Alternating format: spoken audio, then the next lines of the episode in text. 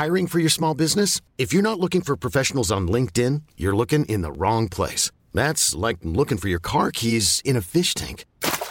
LinkedIn helps you hire professionals you can't find anywhere else, even those who aren't actively searching for a new job but might be open to the perfect role. In a given month, over 70% of LinkedIn users don't even visit other leading job sites. So start looking in the right place. With LinkedIn, you can hire professionals like a professional. Post your free job on linkedin.com slash achieve today. Welcome back to Frank Film Club, the club for lovers and makers of film. I'm Maisie Williams. I am an actor and producer. I'm Lowry Roberts, and I'm a filmmaker and producer. Hello, I'm Hannah Williams, and I am a casting director. And welcome to our club. Take one.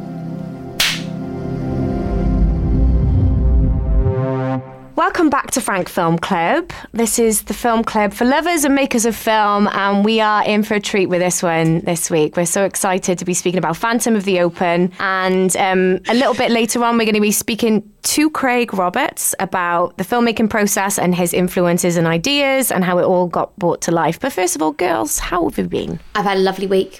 Went to the spa with my sister, which was very, very dreamy. Lovely to spend some time with her. That sounds divine. Yeah, it was good. What about you, Larry? Uh, I went for a big walk this weekend, um, and I, I, played on Zelda actually. On, oh my god, vintage! Yeah, yeah, bit a few video games. Breath of the Wild. Yes, that's the one. It was great. And Hannah, you went to the BAFTAs. oh my gosh! I did go to the BAFTAs. It was amazing. I'm not going to lie, I was right at the back. But that's fine because I found inspiration and gradually I'm going to move down those seats, okay? Yeah, you are. And then you're going to be on the stage. Yes. Presenting. no, no, no. you gotta be you gotta be at the nosebleeds at the BAFTAs. Like that's just like the way that's just the way it all begins. That's like when you go and watch your favorite concert and they go, "So who who knows the lyrics?" And then like you're at the back and you're like, "Me, pick me." I do. that's what I was doing, and it was amazing. So that's what I've been up to, and I need some R and R this weekend for sure. Yeah. Anyway, this film really was a treat to have a little bit of downtime anyway, because it's such a heartwarming film.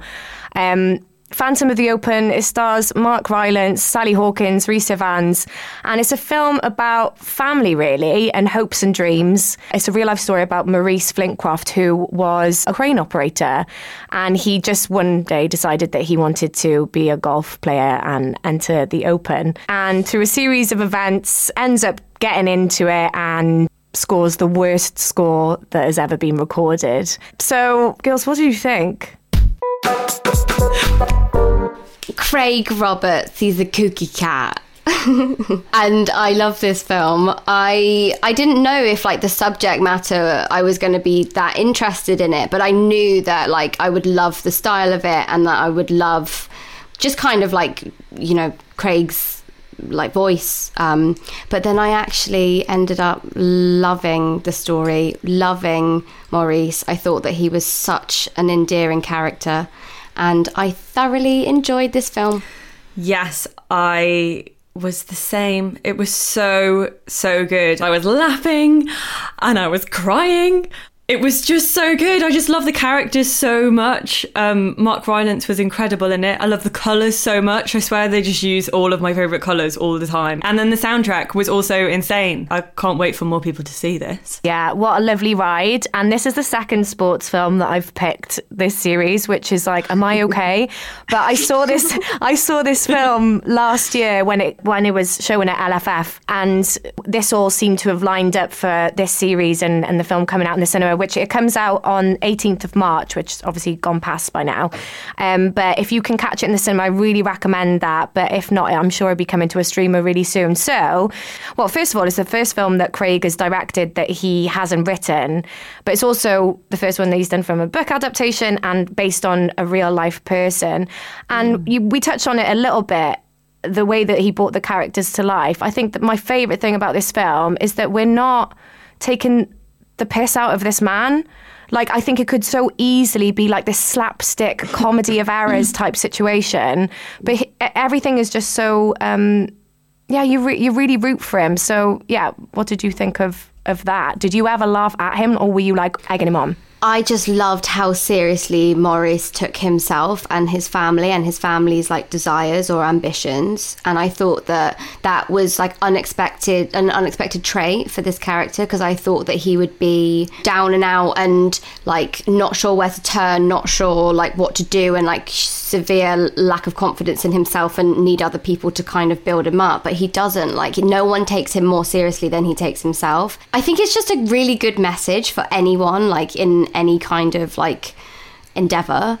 I think that like you really have to be championing yourself more than anyone else because that's what gives other people the confidence in you, and ultimately that's what you know the crowds. They, he became the people's favorite, but Maurice didn't think that Maurice was a joke, and so I didn't either, and I love that.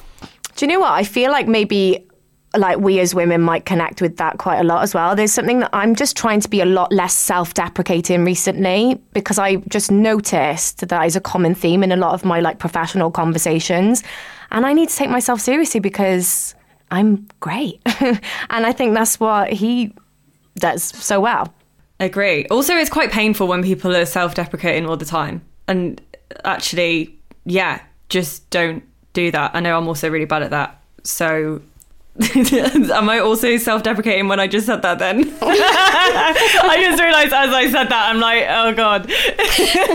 yeah. no, but it's true though. Like, if people look to you to give you a representation of yourself, and if you're going, I'm, I'm awful and I'm, I don't know what I'm doing, then people are like, oh, well, now, I, I mean, am I supposed to stick up for you? Because I don't really know you. So I don't, you know, is that true? And if you're not champion yourself, then how are other people going to even know that you know what you're doing? So obviously that is what Maurice's essence is. I think Mark Rylance is obviously such a massive part of how that translates. What else in this film do you think really helps that tone?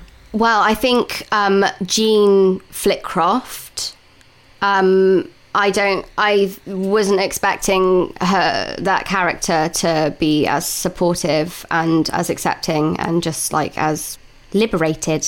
She just she got so much life from his success, and she wasn't like bitter or um, she didn't resent him. You know, I I did kind of expect her to. Yeah, I guess I feel like so often if you do see this kind of story, which you don't very often because usually it is that you're like laughing at that person, um, then the wife in the situation would probably be like, you need to stop that, you need to get a proper job and pay the bills, blah, blah, blah. But it was not that at all. And I love how on board she was. And, and like most of the family were, apart from apart from Mike. And and that was just like so beautiful to see. And even with Mike, it's like you can still tell that it's like his it's his lack of confidence in himself that makes him like ashamed of his dad and it's just interesting. I don't think that any of this is really shoved down your throat in the film, but it's just like what I'm really getting and I just loved how self-aware these people were and they were like like good people, like really good people. Sally's character Jean I think, yeah, usually when you see something like this, you do see the naggy wife, which then is like, how many older female characters are there? And I feel like this was something that was quite new, actually. So, um, loved it. What about talking about the family? What about the twins. D- isn't it mad that this is a true story, by the way? Those twins were real. They actually won an award, like they won Best Disco Dancers in like a Berlin or Malibu or something um, competition. You think just as bad when it's just getting a bit too mad yeah. and that he's like following these crazy dreams and just going his own way, then you have these like dancing twins on the side. And they're like a real part of it. And like they were such a testament to his own drive in life. They just went for it because he's like, yeah, if you want to go for it, go for it. And that's again something that you don't see very often. that It's usually like, oh, the parent tells me what to do it, blah blah blah. Yeah, their family kind of like dynamic was really inspiring. It's just good to see a good family, especially when it's like rooted within like a class story and they're like working class. Just like I don't know, I feel like people always make out that I don't know, the working class are just like degenerate, horrible people. And I'm saying this because I am from the working class. Um, and it's just like always depicted as just being like atrocious. But it's like my mum always supported me and stuff like that. Yeah, it's always that the working class storyline is that they need to get money or they need to get a better job or that like it's always the same want or need for the main character and it's usually to do with money. I didn't even cross my mind in this film. And I also just loved that those boys were just like the just the comedy relief of watching them dance. And they're so good as well. That was the last role that they had to cast on the on the film. Shaheen Baig cast the film um, and they were looking for a while. I think they were probably trying to mm, find twins who could dance they cast these boys. They couldn't dance. So they had to have a period of training. Yeah they, it took them a while to find the twins. And i think from interviews it was like a, a source of like a little bit of worry to getting that right. Because if you've got someone if you've got someone in the bag like Sally and Mark Rylance and the boys are such a massive part of like the dynamic in the household they have to really hit hit it. And I think they did it perfectly and now I want to learn how to disco dance. You should. That could be your sport. That's what you're going that's that's your ambition that's your after school club. Yeah, there you go. There's a new. That can be your homework. Learn to disco dance. I'm interested also to know what references you think might have been in there because I think it's really original. I think the way it mm. looks and and I think it's brilliant storytelling. I mean, laugh, cry, like inspired, all of those things. But I think it's really original.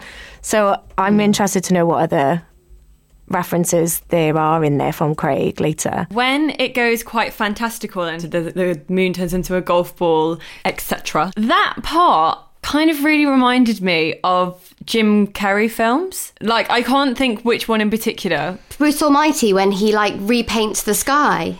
What's the one where it's like everyone's watching his life? Truman Show. Truman Show. I think you know when he gets to the like the edge of the world it kind of reminded me of that and at, at that point and i was like that's i was just like surprised that that kind of film sprung to mind i wondered if you guys felt that at all i think that part with the um that part that you're saying, Larry, and then also when he hits the ball and it kind of goes into slow motion. I just remember feeling I don't know what it is. It's like there's pieces of films that I just will always watch a film to watch that part and it like started when I was a kid, and like there's this bit in Toy Story 2 when like he, Woody gets his arm his arm falls off, and then the Chicken Man like cleans him and like repairs him and paints his foot, and it's like I'm always like whenever that part of the film comes on, it's like. I don't know, it's just like my favorite, favorite part, and it's just so satisfying to watch. And that was the moment that I got that feeling on this film, where it just felt like I just felt really connected to it, and it just felt like this cool part of this film that I'm just going to remember forever. And yeah, I don't know if you guys have that where you like just have a piece of a film that you just like never forget. Yeah, yeah, definitely have that. It was definitely that that part for, in this film. I just was like smiling at the TV, like this is sick. That's actually so true. Throughout this film, I was grinning at the TV, apart from right at the end when I was sobbing at the TV. But mm. to yeah, to actually be smiling the whole way through is pretty incredible. And I think it's really universal as well because Warren, my boyfriend, he's yeah sometimes we have quite different tastes especially when it comes to stuff with like a bit of heart and comedy. Um, and he loved this film so much like really really loved it. Would you guys say that this is like a comedy then? Yeah I, I think so. Yeah, it is funny, but you're just you're not laughing at him. Is wait, would you not? Well, not that it wasn't funny. I thought it was really funny. Um, but I just felt like it was so soulful, and but maybe that's also because we're just so used to like being f- like force fed these like really not funny soulless comedies that are just like I don't really know like grandpa this and I don't know they're just like they're terrible and so I don't watch a lot of films that would be like this as a comedy, but it's like actually got a soul and it's yeah got like sense like a yeah sensitivity about it. And so for that reason, I was like, no, it's drama. But like I guess it's that doesn't mean it. It's just a good comedy. Yeah, exactly. I think that's why Craig was such a good choice to direct this film and why Mark Rylance was then such a good choice Yeah. to cast in, in the lead because they just completely ground it. Like it can be funny and fantastical and like have all of those elements, but it, it still needs to connect to some sort of truth, especially because it's based on a real person. Um, and especially because everything that happens in it is absolutely mad, really. Yeah. But if it was done even with a tinge of um, sat- like satire, it wouldn't be as heartwarming and lovely to watch. Do you know another thing about this film that I absolutely love? Because when I just really don't like jobs worths that stick to silly rules. Like that golf world just seems so elitist and like stupid. They so they banned Maurice Flitcroft after all of this happened. They got um, handwriting experts to have a look through all of the applications to make sure that he hadn't been involved. They banned him from all of the clubs, even his local golf club. He couldn't go just to enjoy the sport. They banned him from everything, and it's like, why? That's so ridiculous. Don't like the rules like that. No, neither. And I hate that people even have the power to do that. Surely there's got to be someone along the way who can be like, hold on, that's not okay.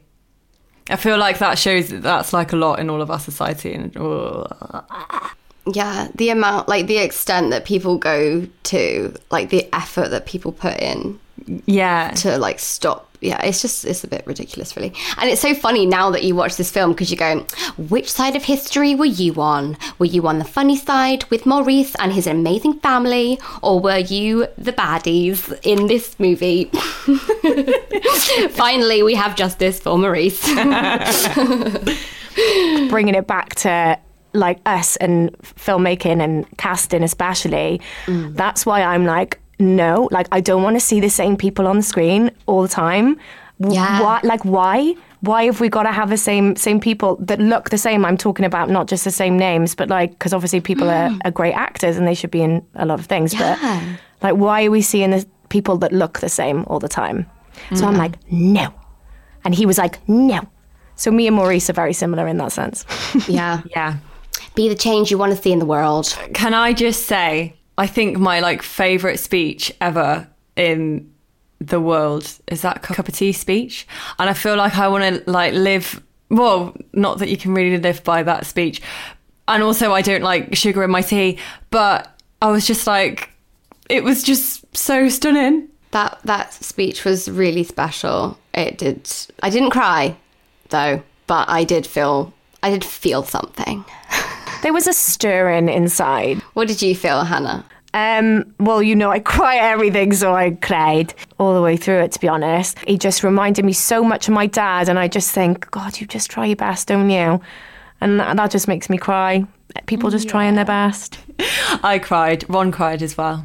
Well, welled up. It was one of those films that, um, yeah, watch with the boy, right, guys? Yeah, could watch this Yeah. with the whole fam. Whole fam, yeah. Yeah, great film. I'm actually really excited for my dad to watch this. I text him immediately after saying, "There's a golf film that you're gonna love." Not that you, you could really describe this film as a golf film. But that's the end. That's the dad goes, okay, Yeah. yeah, I'll watch it.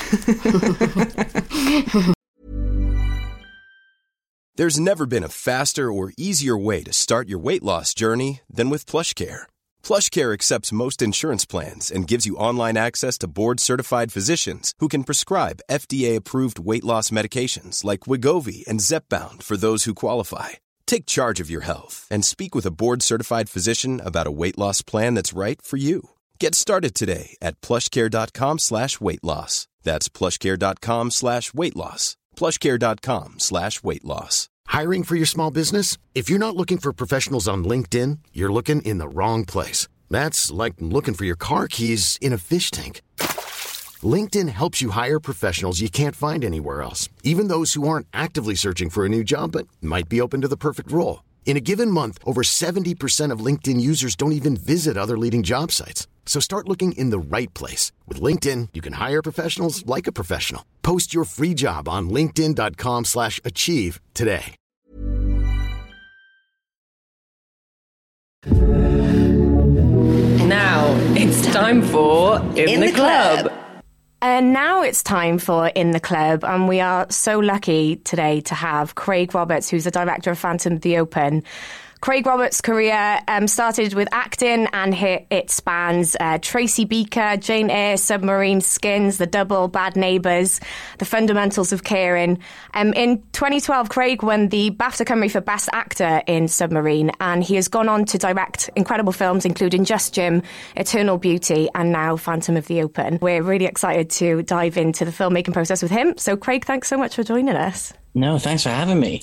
Thanks so much. Um, let's start from the beginning of this project, anyway. Um, how did you first come on to Phantom of the Open?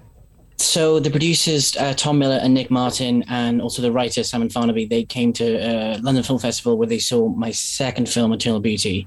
I suppose they liked uh, the way the protagonist was framed in the way that we were laughing with, not laughing at. They sent me the script and it was, uh, yeah, it was fantastic. It was really good. And I was slightly jealous that I hadn't written it myself. And um, it felt more commercial than anything I could probably write, to be honest. Did you then change the script much when, when you actually got it, or did it stay pretty much as it was uh, from when you'd first seen it? I, I did like a pass, but not really much to change. It was almost a performative pass where I was pretending I was doing something. And then when Mark Rylance attached himself, that's when the script changed a little bit more. He had um, certain ideas of how he saw it and uh, for tone and, and comedy and stuff. So that's when we really like opened it up a bit.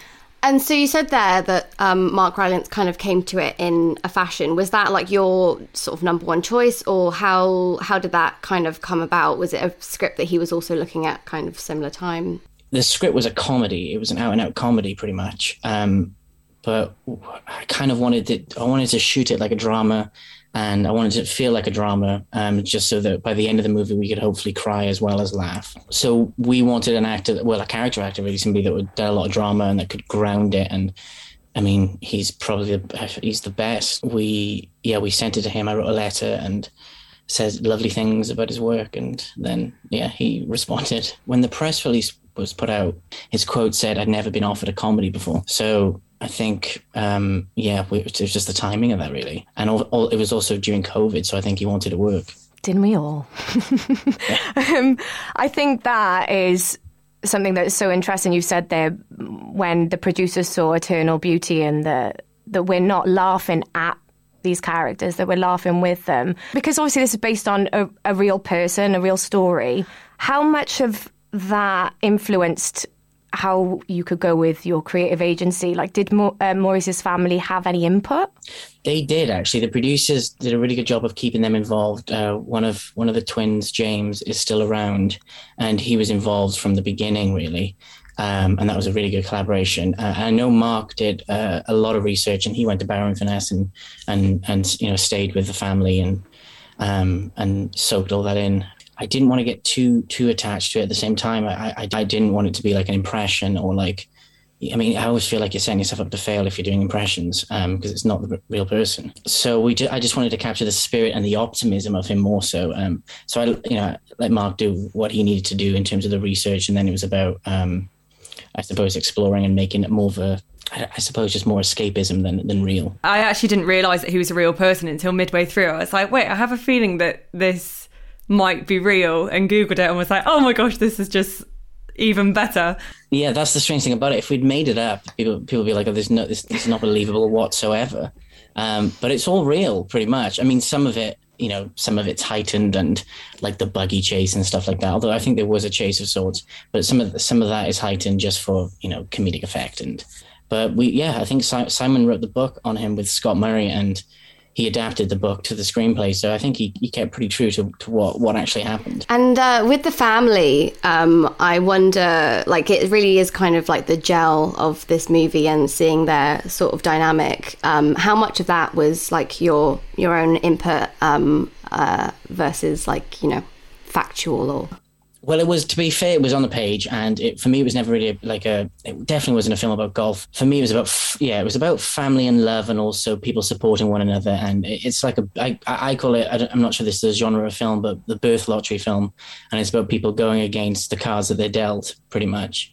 Um, and that's what I love about Maurice. He just kind of sticks it to the machine. And we, we were very lucky in finding like Jake Davies, who plays Mike, and Christian and Jonah, who play the twins. And one of our first days shooting actually was the is one of the first scenes you see all the family together after all the flashback stuff at the beginning, and everyone's kind of talking over each other. And it was real. It was really useful because we didn't really do standard coverage on it. We just put the camera anywhere, and we just got everybody like we, the the reference was Uncut Gems by the Safdie brothers, and I was basically like everybody talk all over you know over people and, and see where it goes. And I think it was quite freeing for everybody on the day, and kind of I think the chemistry was formed there rather than rehearsals. I think it was formed on that day of just everybody being able to say whatever they wanted to say, really. I feel like I love seeing family dynamics like that. And well, we were actually meant to be shooting something before lockdown last year that was very heavily that the whole way through. So so were those parts scripted or was that completely improv just like everyone go for it? I mean, this, there was a structure to that scene for sure, but the twins have such great energy that they can very easily steal a scene. So, um, yeah, it was definitely about letting them off and, and letting them go to, to to do whatever they wanted in that first in that first instance. And and then it, it was great because we had the rocks like Mark and Sally around to to ground it as well. So it probably saw the tone of the movie in that first scene that we shot. Really, I was like, okay, this is kind of what it what it can be. And it was also good to to know where the bar was on the energy. Really, that we had to kind of keep it as high as that. What I really love um, about uh, Maurice is that he kind of always believes in himself first. And I wonder, like, I don't know, do you like, do you relate to Maurice in any way when you look at your own life or your own career and kind of like, you know, diving off from acting and moving into filmmaking? It's it's interesting you say that. I think he's like the Kanye West of golf, is what Maurice is. I think if we all believed in ourselves as much as Kanye West did, I think we'd have probably less anxiety. Um, or at least I feel like I would. I'm con- I'm constantly a a, a card carrying member of the Imposter Syndrome Society, and uh, certainly when I think when I turned when I moved from acting to directing, I kind of I love acting, but I was just I was playing the same roles over and over again, and um, there's you know that kind of end of the fucking world role, um, which is like just deadpan, and was kind of getting tired of that. I think, and I, yeah, I when I I definitely wanted to change over, but it was really hard when I made my first film. Um, and it's fine, the film. I like the, my first film, but I put myself in it, which was a mistake, I think. Um, looking back at it, I only did it for like budget reasons, really, because I was I, my my quote was really cheap as an actor. um, but I, uh, when when looking back at it, I really shouldn't have done that. And then I got like awful reviews, which I was just like, oh wow, bloody hell! Oh I was like, God. I called my agent. I was like, do you think I can still act? I was like, that's that's horrible. Um, I was like, um, so in terms of that Kanye West confidence, I think Maurice definitely was like that. I think he had the confidence to to dream, which is really cool. One of the references actually for the movie was The King of Comedy, the Scorsese picture, which I don't know if you've seen it, but it's about a guy called Rupert Pupkin who is a comedian and he thinks he's very funny and everyone tells him he isn't funny. And for me, that's the best setup for anything. Like that's immediately funny. And that's why, that's why when I read this script, I was like, oh, this is good. This, this kind of reminds me of that in a, in a, in a weird way. And also you, you're with Rupert throughout the movie. And again, like you're not laughing at Rupert, I suppose. Mm. So how did you like in practical terms pick yourself back up was it a sen- like was it time because we've all wor- worked on things that maybe could have gone better or that you know we regret certain creative choices and yeah how how did you get yourself out of maybe the funk you were in if you were in a funk I think I was fortunate that um, not many people saw the first one, even though there were reviews that went out. Um, it didn't have a wide release at all. Um, so people weren't really aware of it. I mean, even till now, even now, people think that Eternal Beauty is my first film that I directed, which is fine. That's absolutely fine if they, if, they, if that's what people see. Um, so I think it was, uh, I think it was just reflecting a little bit on how I made the first one. I think I carried, I wore my influences too much. Really, I, I think I, I, I knew what kind of filmmaker I wanted to be and who who who I wanted to be like, and um, I just projected that way way way too much. Um, I, I also believe that I don't know if it's a British thing, I don't know, but I think we just need to kind of I think there needs to be more patting on the back to people that like attempt to do stuff rather than bring them down. Let's talk a little bit about the shoot then, because this was a COVID project. Um, what were some of the difficulties with that for you? Well, I caught COVID the first week. That was difficult. Um, so I had to uh, for, for day one, I had to direct from my bedroom, which was really strange. They brought like a monitor to the bedroom and to the bedroom to my bedroom, um, and like uh, had like a walkie-talkie and and stuff, and it was pretty pathetic. It was not good at all, um, and that only lasted a day, thankfully. I think the positive to come from it was that there weren't that many people behind the monitor, if I'm totally honest which I'm always grateful for. And you say that this is kind of more of a like commercial film for yourself and like less of the kind of surreal elements. Um, but I did love the way that the golfing segments were shot, and I thought that it felt very it felt very your style. Um, and we actually had just watched Bend It Like Beckham and we were talking about that movie, how you kind of like follow the ball into the net. And I wondered if that was any reference here or if you had your own set of references. I'm going to say that now in the Q&A. Bend It Like Beckham is a great reference. Um, sadly not, no. There weren't any British films in the references. When I read the script, there was just so much story. And my other, my, my other films that I'd made there's no story. They're like they're just like character pieces. They're almost like free roaming computer games where you just have a character and you can walk wherever you want and there's nothing really going on.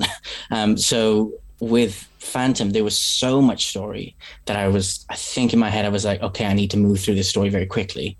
Um, so that's why we just laid I mean, most of the money probably went on the amount of track we laid. Like we we spent so much time laying track, track, track, mm. um, and like really nice zoom lenses, so that we could try and you know keep it authentic and, and like a, a, I suppose uh, very seventies. Boogie Nights was a reference for it. Um, he, I mean, he's the best, really, um, and I love the movement in it and how kinetic Boogie Nights is. Magnolia as well, another Paul Thomas Anderson film. The, uh, Once Upon a Time in Hollywood was a reference, um, just because production design is amazing on it. I love the old studio look of loads of light into the camera and then bring the blacks down. And I just, you know, that kind of rebel without a cause look is beautiful. I love British cinema, but yeah, sadly no British films. Those are the references, and Bend It Like Beckham. Your um soundtrack is amazing in this film as well, and we were wondering how much of your budget went on music. a lot, a lot of it. it's interesting. I I actually had I have a playlist of songs that I want to use for movies, and I'm making another one in the summer. And I um I had loads of songs for that m- movie, um, but in the during the edit, I always like fall in and out of love with the movie. Um, and I have to always, you know, it's always a battle of me falling back in love with it, and that's sometimes just putting new tracks on it. But I've used most most of my tracks for the the upcoming thing, like I put them all in. So um, I need to start. I think I need to start a new a new playlist. But they're good in it. They're they're you know they're kind of they're not too like they're not the upbeat ones. Like some of the upbeat ones are fantastic, like Build Me Up Buttercup and stuff like that. That's fantastic. It's more so the kind of melancholy ones, I suppose, towards the end. Um, but yeah, they they spent a, a lot of money on that. Um, but I think they knew, you know, we, we knew we wanted something that felt big that would kind of help it transcend a little bit if the soundtrack was, and that's a difficult thing as well because it, it, it's really, it sometimes comes across like you're covering everything up with wallpaper when you just go track to track to track. Um, and that's why we got you know Isabel Waller-Bridge to to come in and, and do a beautiful score that would kind of connect it and connect the themes a little bit more. Yeah, I think the music was so well used in this film. I think it's it's going to be one. I don't know if it's already on Spotify as a whole playlist, but it's going to be one that I play a lot. that's great. Um, it's interesting the score the actual score for it actually talking about there's, there's no british references for the score the, my main reference for isabel was coronation street because I love the opening of Coronation Street. I think it's so romantic. When I when I so when I read the script, uh, my, my biggest fear, and I talked to a few people about it, was directing someone else's script, and I was like, I don't want to, you know, I want it, it to be great for them, but also it needs to feel my own as well at the same time. So I was trying to find a way in. And then uh, in one of the pages, uh, there's a scene where Maurice comes out of the shipyard and he opens his work overalls and it, it describes it like Superman essentially. Mm. And I, I Punch Drunk Love, the movie I referenced uh, earlier, um, in that movie, Paul Thomas Anderson makes the character an alien essentially. So he's Superman, and that's why he's socially anxious all the time because he can't deal with his powers. So it's like that's a great way in. So we started, you know, in terms of the iconography and the aesthetics of it all, we started putting like loads of Superman colors in, and we designed the jumper so it's like diamonds, but the Superman color in diamonds, and then like the number plate of the car has an Easter egg, and it's the same dog as Superman. So all these like really random sh- shit that nobody's going to care about. Um, But when I first sat down with Isabel, I was like, uh, right, I want to use a theremin because a theremin sounds like it's from outer space. So it'd be really, really cool if we used the theremin. Um, and I think, you know, they, they were used a lot in the 60s for horror films. And then once we put it on it, it was just, it was too, way too weird. It was like my first two films. I was like, no, I gotta, I gotta steer away from that. So Coronation Street felt more accessible. That's really tickled me. That just reminds me of my grandparents. oh, really? Yeah, Coronation Street. I wouldn't have picked up on that, but now you said, I think I need to go watch it again and see if I can hear the uh, the similarities. And so, where do you go next? You've done um, this film, which was commercial as well as um, being like very creative. Will you make someone else's script again, or will you make something of your own? Has it influenced anything that you want to write? Uh, yeah, I'll definitely do other people's scripts. I think. Um, I think the next thing I have to do is my own script. Um, I've been working four years on it, and um, I really need to get rid of it now. It's kind of bringing me down, um, and it's, it's, it's certainly not as commercial. It's it's a honey, and it's a surreal. Not surreal. It's a terrible way to pitch anything. Nobody's ever going to give you money if you start with surreal. Um, it's a, um, I suppose, a relationship drama um, that's slightly surreal. So hopefully that's the summer. Not after that pitch. we can't. Well, I can't wait to watch it, and um, I'm just so glad that we could do this with you today. And I'm really happy to highlight this film because I think if you had pitched me a golf film, I would have been like, really, like that's not that's not my cup of tea. But this is yeah. just everything that I want in a film. So um, yeah, Brilliant. Oh, thank you, thank you so much. Well, thanks for having me on as well. I really appreciate it. It's also really cool to like dive into the production questions and also, you know, go a bit deeper on it. So thank you very much for asking. Thanks so much for coming on. Well, that was fun. Girls, final thoughts. An absolutely cracker of a film. Um, love chatting with Craig and hearing about his inspirations and also that he managed to connect this character to Kanye West that was quite a shock. but I'm so into that, and I actually see it. Um, yeah, which is surprising. Uh, but yeah, what just what a gorgeous character and what a gorgeous film.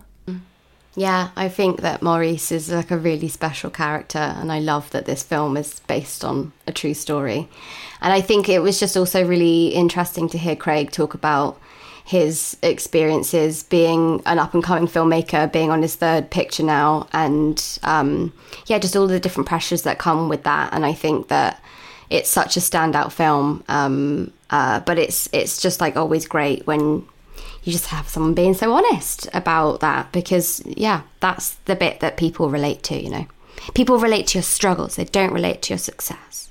Yeah, agree. I I really love that we we went there with that conversation because I think yeah sometimes you feel like you're on your own, but if somebody like Craig can be open and honest about that stuff, it's it's just so encouraging to keep going as well. Because if he had stopped. Eternal Beauty and this film, Phantom of the Open, are just so different, but he's got such an incredible voice as a filmmaker. And um, yeah, I can't wait to see what he does next. Yeah, very excited for that. Well, coming up on Frank Film Club, we have Craig's fourth. Be like Williams by Roberts. two times. Oh my gosh, that is so true. Yeah. Two Williams and two Roberts. Yeah, this should be a thing. Because Craig is a Roberts. Well, I mean, we are all from Wales. Well, I don't know if I am, but I'm saying I am. Oh bloody hell! Are you my sister? But you you come from Williams. I come from William. My mum's maiden name was Williams. Oh, I did Williams. know that. Oh my god. Yeah. yeah, hilarious. We should. This should actually be called the Williams Film Club. Three Williams. Yay.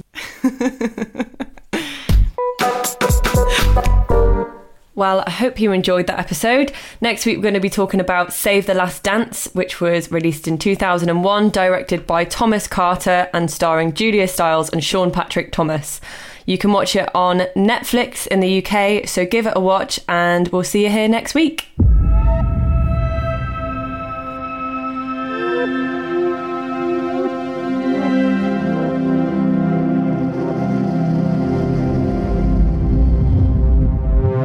This podcast was presented by Wrapped.